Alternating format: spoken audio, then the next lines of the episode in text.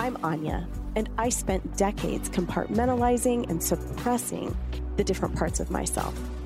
I woke up at age 40 exhausted, confused, and completely out of alignment. These days, I am definitely not your run of the mill bored housewife. So if you are tired of the shame narrative around sex and pleasure, and you're ready to be all facets of yourself, let's create sexual alchemy. This is a Soulfire production. Hello, lovers. Welcome back. Of course, I'm not recording this episode on the day that it's coming out, but I do want to recognize that I love playing around with numbers. And this particular episode is coming to you guys on 2 2 2022. So there's some magic there. I'm not really sure entirely what it is, but I think it has something to do with the guest that we're having on today. Um, today, we're going to be talking with a woman who I'm just getting to know, and I can already tell we're going to be great friends. Her name is Jessica Esfandiari. And Jessica has her own podcast called Open Late, and we'll let her tell us a little bit more about that. But beyond that, Jessica has been in the space of curating brave spaces for people to own their power and awaken into their most expansive selves. So, for the most recent years, she's been a coach and a retreat facilitator. And she, as she was doing this work, she started to realize that people's relationships needed healing more than anything else. And that is what led her to opening up her podcast called, as we just said, Open Late, which looks at relationships through her own lens of consensual non monogamy. Jessica wants to inspire people to create designer relationships that are filled with truth, vulnerability, intimacy, and play, which I absolutely love. So, all of that said, thank you, Jess, for joining us today. Thank you for being here on Sexual Alchemy and say hello. Thank you so much. Uh, it's good to be here. And I'm just smiling from ear to ear, realizing that you call your audience loves as well. And mm. I do. it's like I bubbling do. over. Yeah. I love that affirmation for people that they are love. Yeah, they are love. That's exactly what we are. I was actually communicating with a friend today who's going through a very, very difficult time. And I realized that when I reached out to her and I said, Hi, love, I wasn't calling, it wasn't a pet name. That's who she is, right? Like she mm-hmm. is love. She's love embodied. She's that for me. I hope I'm that for her. But I had that same realization today that it's a little different than just a pet name. Yeah. So I love that. Well, mm-hmm. welcome, Jess. I'm super happy to have you here today. And as we have been talking a little bit about how we'd like to talk to one another on each other's shows, we were thinking a little bit about for you. Obviously, you have your own show, you talk about your journey. But for my listeners, I think somebody like you is going to be every listen every every guest is a treat but i think you're going to be a treat because you come into your conversations around sexuality from a little bit different of a place and a different orientation within yourself.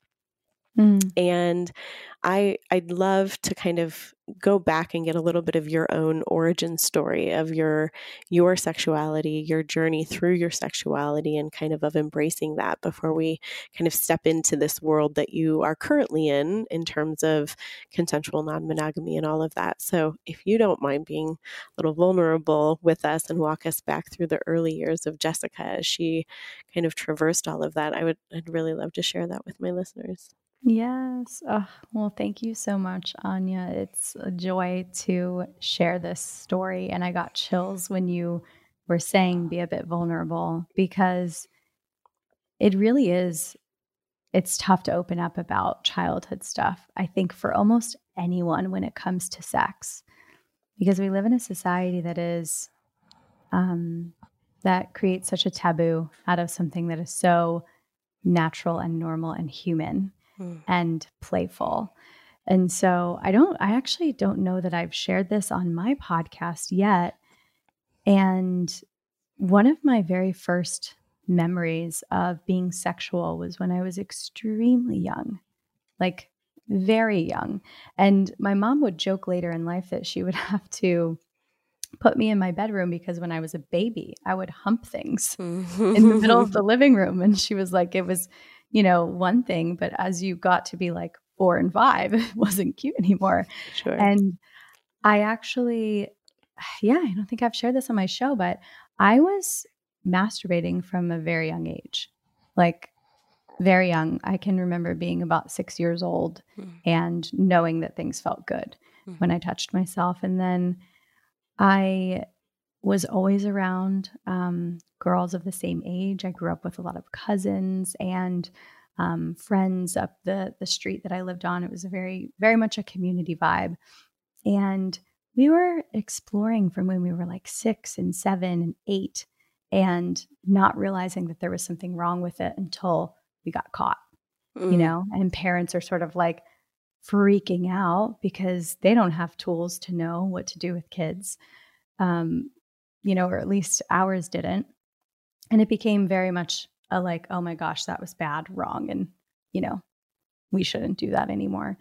And I can remember being in, in middle school and kind of sneaking around and like looking at Playboys or, you know, turning on the channel that you shouldn't turn on. Back when I was growing up, there was, uh, we had this like cable box that had like all of the like you know, crazy channels like HBO and Skinamax. And I would like rush home from school and like put it on before my parents would like come home. So, and this was when I was like 11 years old. Mind you, I went to Catholic school, a private Catholic school in Philadelphia. And, you know, we didn't learn anything about sex. And that was until eighth grade. And then I went to public school and there was zero sex education in the public school that I went to as well, which was in a very conservative part of Pennsylvania, kind of in the country. And so the the only person who really talked to me about it was my mom. And my mom was very much a you should wait, you should wait, you should wait, you should wait. And that was like the only messaging that came around it. And my mom talked to me about a lot of things. She did a great job in in many ways and she was pretty open. Um, but I didn't want to talk to her about it. So there was that. And I had a boyfriend all through high school, like, you know, first love of my life. We were together for the whole time. And I think we waited about three and a half years before we actually had sex. It was my senior year of high school because it was like such a big deal, you know? Yeah. Um, and we were doing everything else like the whole time. So it's like, what were Right. we waiting for? As we all did. yeah. Um, and yeah, and then I ended up breaking up with him and sort of being a serial monogamist for a while. I had, um, you know, that was a very safe relationship for me and beautiful, and we're still friends. And I remember the very first person that I sort of had a mini flame with right after my first boyfriend. Um, because I was accustomed to being able to make out and kind of like do all this fun like sexual activity without penetration. That's what I expected from this second person. I think I was 19 at the time. And because it was my first summer home from college. And it went there, and we were like alone at his house. And I was like, oh, we should probably stop, you know, before this like goes too far. Hmm. And he said some comment like, oh, we've passed that point, and then just proceeded to have sex with me. And I didn't realize until probably two years ago that what that actually was, that situation. Yeah. Um, you know, and not to like go down the rabbit hole of that story, but for such a long time, I was like, oh, like it was like peer pressure, but I ended up like enjoying it because I did, truthfully. I wanted to have sex with this person, but yeah. in my mind, I was like, oh, but we can wait and we can do all of these things because that's what I had done in my previous relationship. Right. And so I definitely wasn't ready. So I had conflicting feelings about that. And then, yeah, serial monogamy until I met my now husband. And I guess I'm sharing like that journey just to show, you know, I think there's so many people in society who grow up with a lot of sexual shame around experiences as a child or a teenager. And then there's just no information. Like, we don't have a great education system around sex. We only teach what can go wrong, right? It's like Right. sending someone to culinary school and the only thing you learn is how not to give people like E. coli poisoning. Right. just like bananas. Um, and so the fact that now I'm, you know, about to be 37, I've been married for seven years and we've been relatively open or at least monogamish for the entire time is such a wild departure from my life and, and how I got here. And if you would have told me 10 years ago that I would be living this life and I would be this woman, Mm-hmm. I would have laughed like in your face and told you you were crazy. Right. So, yeah. I love that. Well, thank you because you really were quite vulnerable. And I am really appreciative of that because I see so much of myself in, in the experiences that you talked about too. It's our human condition, right? To want Mm. to relate and to want to find points of commonality. Yeah. But honestly, very, very similar feelings about my my actually my first sexual experience and and Mm. things like that and and I think that you're right it's like when we realize oh there wasn't consent there and that Mhm. was not that was a power dynamic and whether we want to label things as you know rape or not or how we want to feel about it it's almost not the point the point is you realize how in that moment you weren't able to be in your power and you weren't able to be you know kind of really strong for yourself because we're not taught how to do that. We're taught not to get in those situations but we're not taught how to use our voice and to have a strong no and to have Mhm. you know that orientation within ourself that's really strong and so i just felt all of that so much again when you were sharing so thank you for getting Mm. so vulnerable with that Yeah. Thank you for reflecting that. It's so true. I never thought about it for that being an actionable tool to teach, you know, women is like how to practice your no and Mhm. to assess and really stand in your autonomy. And also that we should be teaching boys how to read and how to right. you know be present with you know their partners may they be women may they be men um, and to really check in and and get consent from from all angles right? Yeah. Um, because at the end of the day what happens is we we live in a society where all the responsibility does fall on women it when it comes to sex yeah That reminds me of two things. So I have my son is 12 and he is going through these conversations at school. They're learning about consent and all of these types of things. And they came home one day and were telling me about the conversations that they're having at school. And I remembered somebody sharing with me a YouTube video about teaching youth about consent. And there's this, I don't know if you've seen it or not, but there's this mm. video out there about making tea and tea being this kind of euphemism for for consent and like somebody might say that they want tea and then they change their mind. And you need to respect the fact that they no longer want tea. And so i made my great. my son listen to all of this and they were like got it mom. I, Yeah. i'm good here. But then i think about my own adult self and how that was never taught to me. And i've talked about this on the show but i went to my first ISTA training experience, the International School of Temple Arts.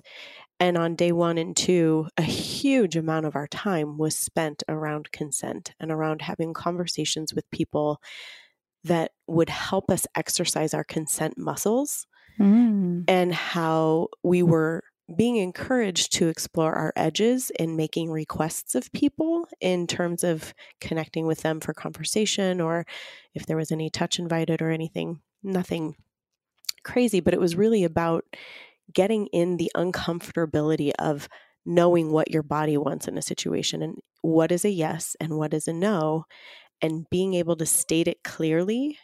And then when somebody states it clearly, especially if they say no, responding in a way on the other side of that transaction is saying, Thank you for taking care of yourself. And I'm thinking, wow, there's a whole new way we can relate to each other in this world if we don't consider somebody's no to be a rejection rather than them taking care of themselves. Mhm. And that's been such a beautiful concept for me that I've carried away and will continue to carry away the last few months around yes and no and consent and really knowing what feels right in my own body. So. Wow. I love that so much. And I've really been enjoying what you've shared about ISTA, and it's actually made me want to go. So mm. I appreciate Come that. Come on into the fold. yes, yes. I, I really awesome. do think that it's that it's in the future for me and potentially my husband too. Could be really That's fun beautiful. to do something like that together. yeah. yeah.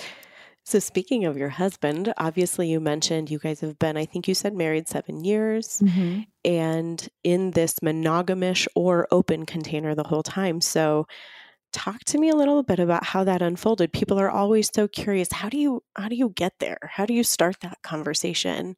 So, how yeah. did how did you guys? So, it's it's kind of a fun, funny story. Um, we had an accidental threesome which is what I always call it, because it was truly not really planned. It wasn't talked about before, although I don't have the best memory. And and Pasha, my husband, was just saying, well, we had sort of talked about, you know, your attraction to women and fantasies a little bit when we started, you know, our relationship. And I was like, I think that came after. Um, so there's a little debate there. But truly, on New Year's Eve, one night we went home with one of my friends. Um, she was, you know, a beautiful girl. Her and I had a lot of attraction to one another. There was sexual chemistry. Um, you know, anytime that we would be around each other, but I didn't have the confidence to ever act on that, especially alone. It's not something I would have done in my in my previous sort of life and and sexual life. I was very you know, serial monogamist, as I said, and had only been with men, even though I was attracted to women most of my life. And I had kind of like made out with girls in college before, but I'm not joking. I have, I walked out of potential experiences with women and I walked out of a threesome that was unfolding once. It was in my own bed. back in Philadelphia with um, two great friends of mine that were very safe and loving and still friends with them both to this day. Um, but I was just like, I had such a wall up around those types of of experiences um, and what that would mean about me. So when it happened with Pasha, I was finally in a relationship that felt safe, and we were exploring sex with each other on a on a level that I really never did before um, with a man and so when it came time for this like accidental threesome to happen, it unfolded beautifully. I mean, there there was alcohol involved, which I think like gave me some liquid courage. Sure. Um, but we did all these things that I had been fantasizing about my whole life. And I enjoyed being a part of it. I enjoyed kind of sitting back and watching.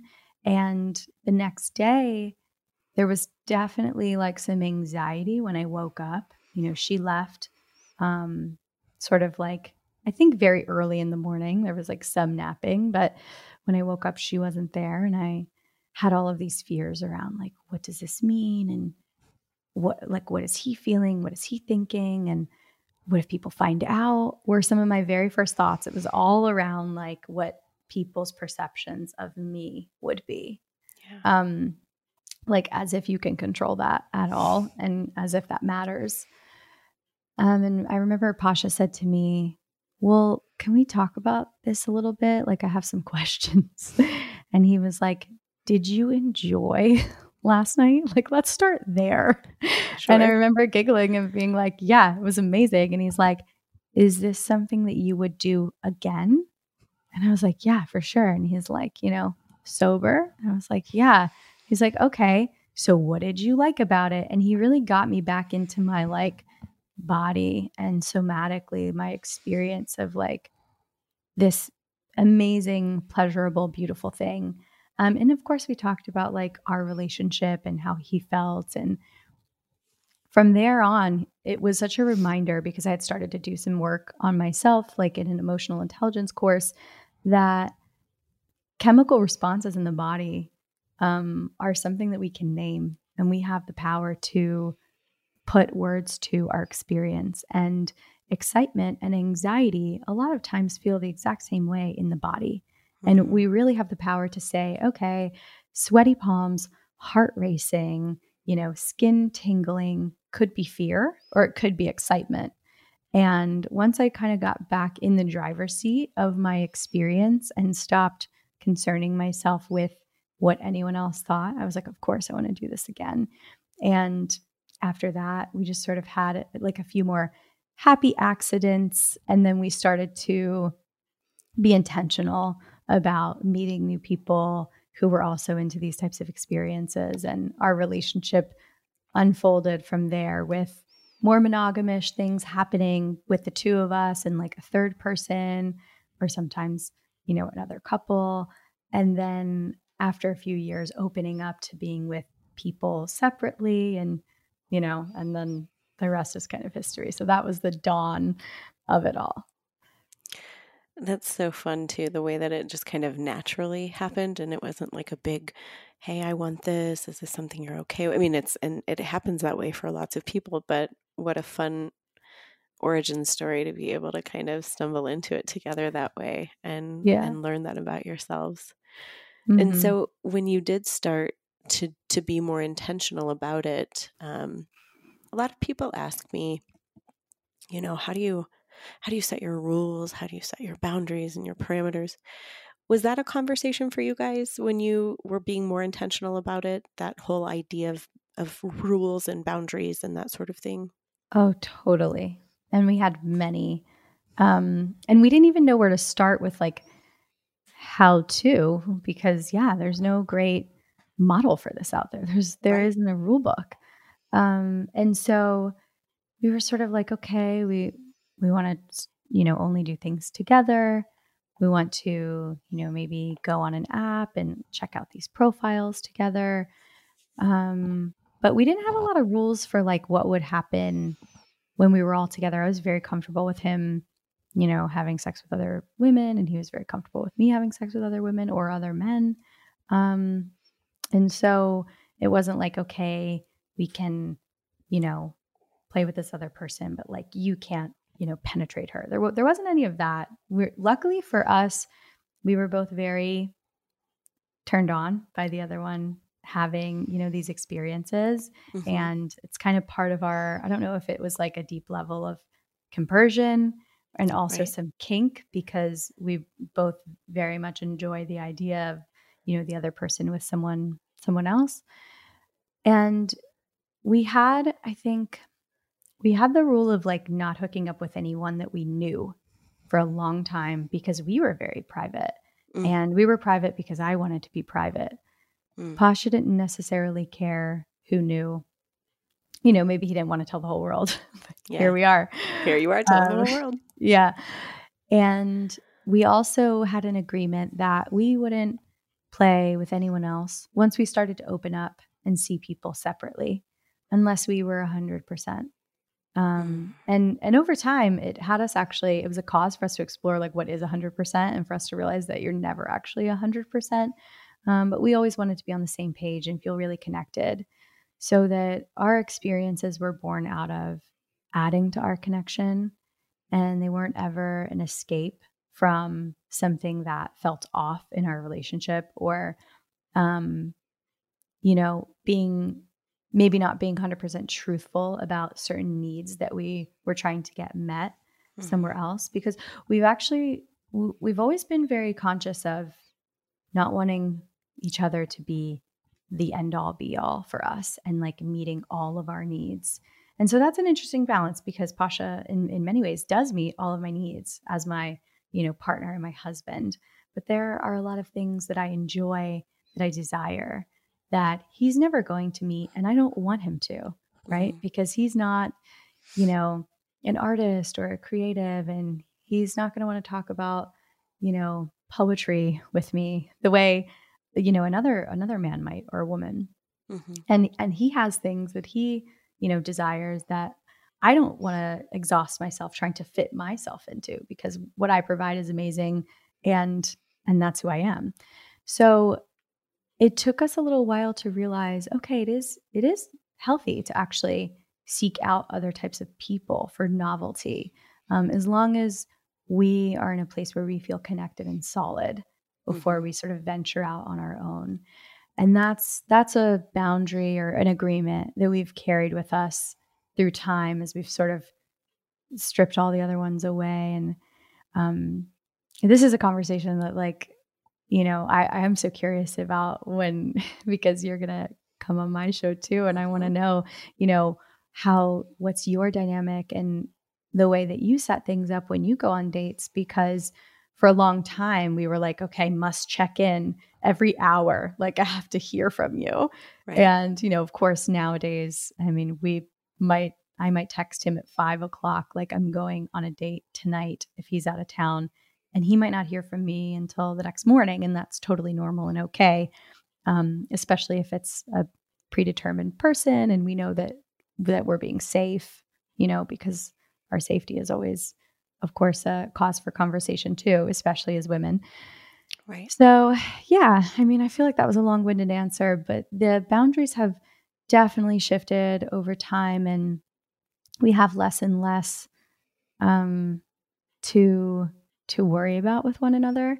But in the beginning there were a lot more rules and um i didn't even want to fully open up because i was like that's crazy. We could do these things together. But you know, I, I was the one who sort of fought this along the way. Um, and now I'm the one with the podcast. So I was going to say, I mean, and I've heard you say too, like you would never want to go back to something different not that not that being monogamous is not a good thing i mean it's probably a wonderful thing for many many people but it's just not for you anymore the way you would want to have your relationship constructed mm. so what what was that journey like for you i mean obviously kind of shedding some of those inhibitions or things that you felt like you needed to keep in place to stay safe or to stay private somehow along the way you're blossoming and opening up into talking about this so publicly. How did how did that happen for you? Yeah so that just made me think of a great moment in my life. I was actually coaching um, i was coaching through a program doing mentorship coaching and it's a program that i did eight years ago now and it's all about personal development and emotional intelligence. And I would go back and coach every now and then. And there was this one team, I remember they're called teams that go through, where there's just a ton of people sharing shame, sharing these feelings of guilt, these feelings of that there was something wrong with them because they either had trouble um, remaining monogamous or, you know, and I'm not like I'm saying that cheating is okay, but they were having trouble remaining monogamous, or they would find themselves in relationships with men or women that they loved, but they would still fantasize about other people. Mm-hmm. Or I remember this one young girl was just so broken up and devastated because she thought that she had like an addiction to porn. And she was sharing that she, you know, was very in love with her boyfriend. She was like 24, maybe. And, but but once, one or two times a month, she went off and she looked at porn all night to like masturbate.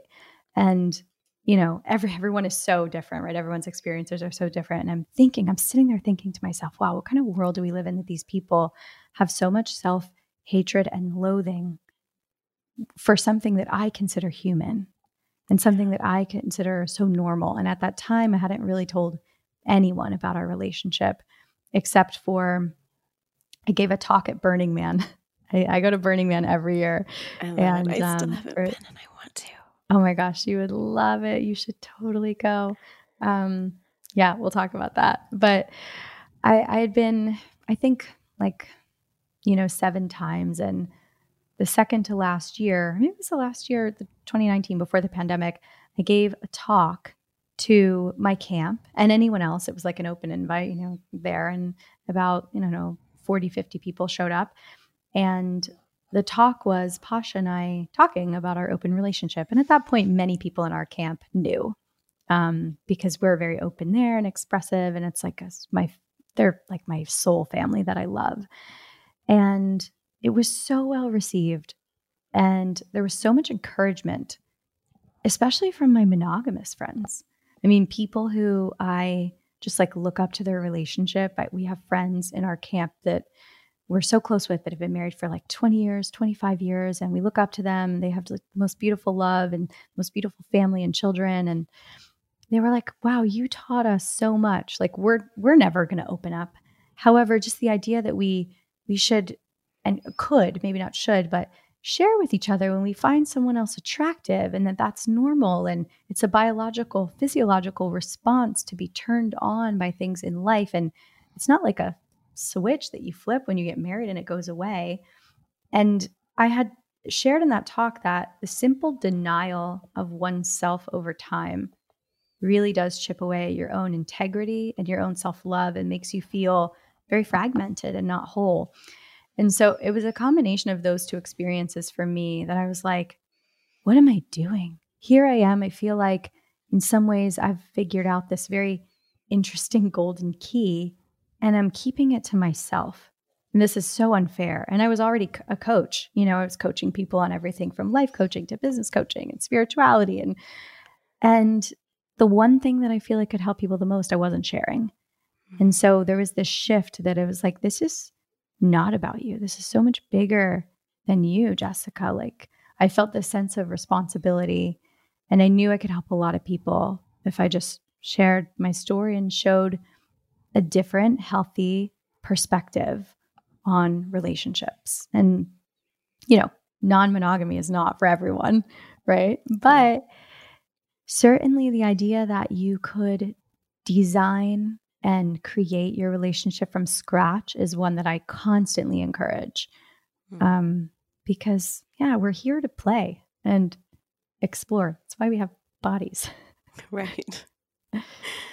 No, I love that and that concept of designing designing your relationship. You know, when I was kind of reading your bio and talking about how you work with people and want to help them create these designer relationships, thinking about it from that perspective, I mean, it really is that like wow we we get to choose. We get to pick and choose our adventure every single day if we if we so choose you know we don't have to. We can take a prescribed path but when that path doesn't serve you any longer or it feels like there's something more for you how do we give ourselves permission to step off of that path and take assessment of what all the different routes are and kind of choose our own adventure yeah. And, you know, you're just making me think of something I just want to share quickly. I, I was just recording my first solo episode, and it's all about the danger of the one and making one person your everything. Mm. Um, and in it, I talk about this concept sort of for the first time, really designer relationships. And it's like almost we it's we owe it to ourselves, but it's almost like we owe it to everyone who came before us who was either in an arranged marriage or had no choice on who they were dating mm-hmm. or you know women had very little choices but we don't realize it because we're we're born in the time that we're born. If you're not a history buff you might not realize that you know all of the generations that came before you did not select their husband. They didn't date. They didn't have the opportunity to date five or six guys before they they figured out oh this is my soulmate person. This is who i'm in love with right? It was like right some guy came and he asked your dad and because he came from a good family and had money you had to say yes like you actually right. didn't have to say yes. You you didn't have a choice. Your you your father said yes for you. That's exactly so right. it's it's interesting to think that we've stayed in this this sort of very social and very religious probably concept as well or construct as what a nuclear family and a marriage is when we have the ability and the opportunity for so much more and just the idea of showing people a healthy model of that was like, okay, this is what I'm meant to to do next. That's so beautiful. Well, and you have, you know, you have designed your relationship to be what it is today. Um, I know that very recently you were really brave. You opened up on your own show about another I don't want to put labels on it, but on, on, another container that you're a part of that is separate from you and Pasha's container. But it started out as a, as a triad that you guys were in together. So uh, maybe talk a little bit about where you are in, in the design of your life and the design of the containers that you have going yes. on in your relationship world. Mm-hmm. My other love. Um, yeah. So Lauren is just an exquisitely beautiful woman and my my other partner. Um, and she came into our lives in a very interesting way too, about three years ago. Uh, not to tie it back, but that same place where I would mentor coach mm-hmm. in a mm-hmm. different in a different coaching container. Um, and that's how we met. She ended up becoming very good friends with um, our best friend, who lives less than a mile from our home. And you know, so of course she was started being at our house all the time. And once sort of that coaching course was over, we became really good friends. And she, I could tell she and Pasha had a lot of chemistry. Um, and I was attracted to her as well. But there, I didn't necessarily feel that from her. Mm-hmm. Um, and I'm very much was interested in him having his own thing for a long time because I had had my own, you know, relationship that had developed with another guy over time, and and that happened multiple occasions. Um, but Pasha never had really cared for another woman deeply, um, and let someone care for him in a way that I was just like excited to see. Mm-hmm. So they had, um, you know, flirted a little bit, and she and I had a photo shoot planned, and we went out one day. She's a, an amazing photographer, and she gets me naked within like 10 minutes of being on this photo shoot. She's like, you know what would make this photo better if you were naked? And I was like, mm-hmm. okay, cool. Like I'm, you know, very, you know, free and I'm like love taking my clothes off anyway. So um we do that. And that night we like have dinner. We we went out to dinner with some friends and we ended up back at our place, just the three of us. And we had an incredible like threesome which I was like, I can go upstairs in the spare bedroom and kind of excuse myself. And she was like, where are you going? Like, and it ended up being like a very beautiful, you know, little affair for about six or nine months with the three of us, um, where Posh and I had no interest in seeing anyone else outside of this little love bubble that we were in mm. with Lauren. And over time, the two of them sort of fluidly started to move between this like romantic and then less romantic. And she and I started developing more of a connection, maybe not even more romantic, but just a deeper connection. There was sisterhood there. There was there was nurturing love there. Um, and then we then we started hosting retreats for women together that had nothing to do with the fact that we were lovers, but we both wanted to focus on healing and um, connecting to you know your sacred feminine energy. And so we started to lead retreats in joshua tree together. So we became business partners. And as she and my husband developed a deeper friendship and almost more there's a lot of mentorship there. They have a brother sister en- energy brother sister energy. So they're born on the same day um, mm. just seven years apart. And so as they sort of transitioned fluidly she and i were like well we're not going to stop this this thing that we have going on. And now the three of us, it's very much like a family vibe almost. We we hmm. took off the labels. She and I had an interesting like moment of heartbreak between the two of us when she started dating another guy. Um, I got very protective because I thought that she was going to get hurt in that in that situation, and so that had me assess, like, oh my gosh, now her and I need relationship agreements. And we had never yeah. talked about that before. It was sort of a, a blind spot that we had. Um, so a ton of learning. And we took off the label because, you know, there are times when we can be very sexual. And then there are other times where we go months. Like if we're working a lot and we host ceremonies, um, healing ceremonies for women as well, it's like that really goes in the back burner um, and Pasha's so supportive. And when the three of us are together and we're doing something fun, like if we're all on vacation together, of course, there's a lot of romance and intimacy. And then we go back to this very fluid, very comfortable, almost like family little bubble that we have. And it's so pure and loving and expansive. And um, it's been very easy especially once we took the label off. Things have just been effortless. Yeah. Mm-hmm.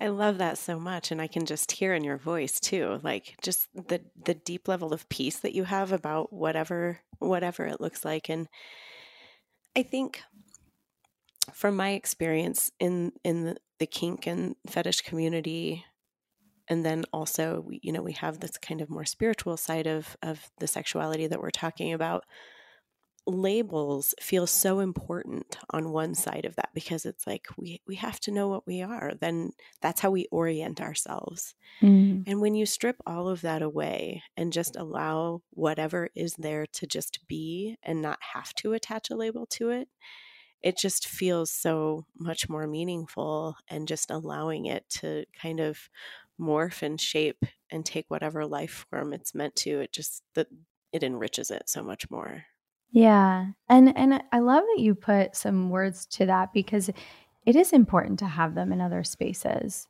and it's mm-hmm. great to step back and see like okay they're really useful but also can they be limiting and where are they limiting me right um yeah mm. i wouldn't change it I I don't know why you would, right? It sounds like it's really serving all of you beautifully. So, I think one of the other things that I wanted to touch on before we before we need to end our time together is this concept of you know, when we talked, you know, before today, you had mentioned to me that you were doing some exploration around I don't know if you had said shadow or shame around your enjoyment of and desire for women. And obviously, you mentioned having had that kind of attraction at a young age, and now experiencing a, a woman in partnership and how different that probably is from even just the young, you know, ideas that you had about what it would be like to be with a woman. But I, I'd be a little curious what what your journey around I don't know exactly what I want to say, but it feels to me like there's a connection between allowing yourself to love women and allowing you to love yourself. And mm. the nexus point there that how much closer and more accepting and loving you are of yourself now that you're able to express yourself fully in whatever sexual container and relationship you're in. Mm. Has has that been part of the journey here for you, Jess? You know, I think it has. Hearing your question and the way it was phrased really had me like take take some personal account for a moment. And and probably because I shared what I shared about my childhood too, which I never really connected them before in this denial of self and feeling wrong, feeling, you know, bad or evil for having those experiences with with other girls. Um and then to come into it, you know, I think I have this idea too where I was having this conversation. Okay, I'm like collecting my thoughts because I was having a conversation the other day about the only place that we really see a lot of women, you know, being sexual or romantic even with other women was porn, at least growing up, right? Mm-hmm. And it's being bisexual was always painted as very salacious and very like sexy, right? And if you think about like the Madonna whore complex, now we're we're lucky we're seeing you know same sex and lgbtq positive you know media and entertainment and shows and movies and so we're becoming more represented but i think the lack of representation in a healthy way that was not over sexualized was just it was it was non-existent that type of representation so right. for me i think i felt like if i expressed this desire for other women then i would be like over sexualized or slutty or a whore, you know, and now I've grown to want to embrace those words and take them back and take ownership of them. Um, but, you know, being a teenager, 20 something, you know, you're very fragile. And so I think that in this relationship with Lauren, I've really done a lot of self healing and realized that a relationship with a woman could be, you know, nurturing, as I said, or you know, sisterly. Like there's such a, a sisterhood dynamic between the two of us. And it's like, yes, we're lovers, but we also have each other's back fiercely about anything. And that's very different than any lesbian pornography that I saw when I was growing up, which was the only depiction that I had yeah. of loving another woman. Um, and so, yeah, I think that that was likely the disconnect, and that was sort of the the shame around it. And to be on the other side of it, realizing that there's so much available. Even in my closest relationships with my girlfriends. I've had deeper, more connected, intimate, vulnerable relationships that are not that are not sexual at all with my girlfriends because of my ability now to realize that it's like okay to want to be with other women in a sexual way. Mm-hmm. Whereas I think before because I was resisting that part of myself, I almost wouldn't go go deep with my friends. Yeah. And so now it's like the this like interesting veil has been lifted on all of it and now I feel just so free to express myself in whatever way it looks and um yeah, stepping more into this new era of like of consent being a focus and it's even been fun to let other people know that like go out on a limb and tell people that I'm attracted to them and be okay with them being like, cool, thank you. I'm not interested in you. But I would have never done that before. Yeah. But now in these circles where everyone feels so solid in in their choices and who they are, it's been it's been so healing. Mm. That's so beautiful. I love that, all of it. Thank you.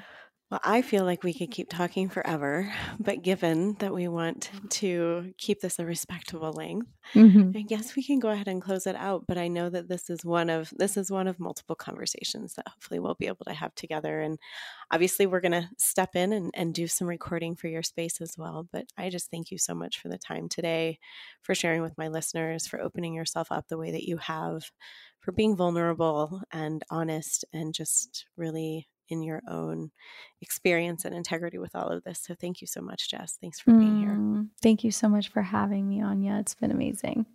Awesome. Well, thank you. And we'll talk to you all again very soon.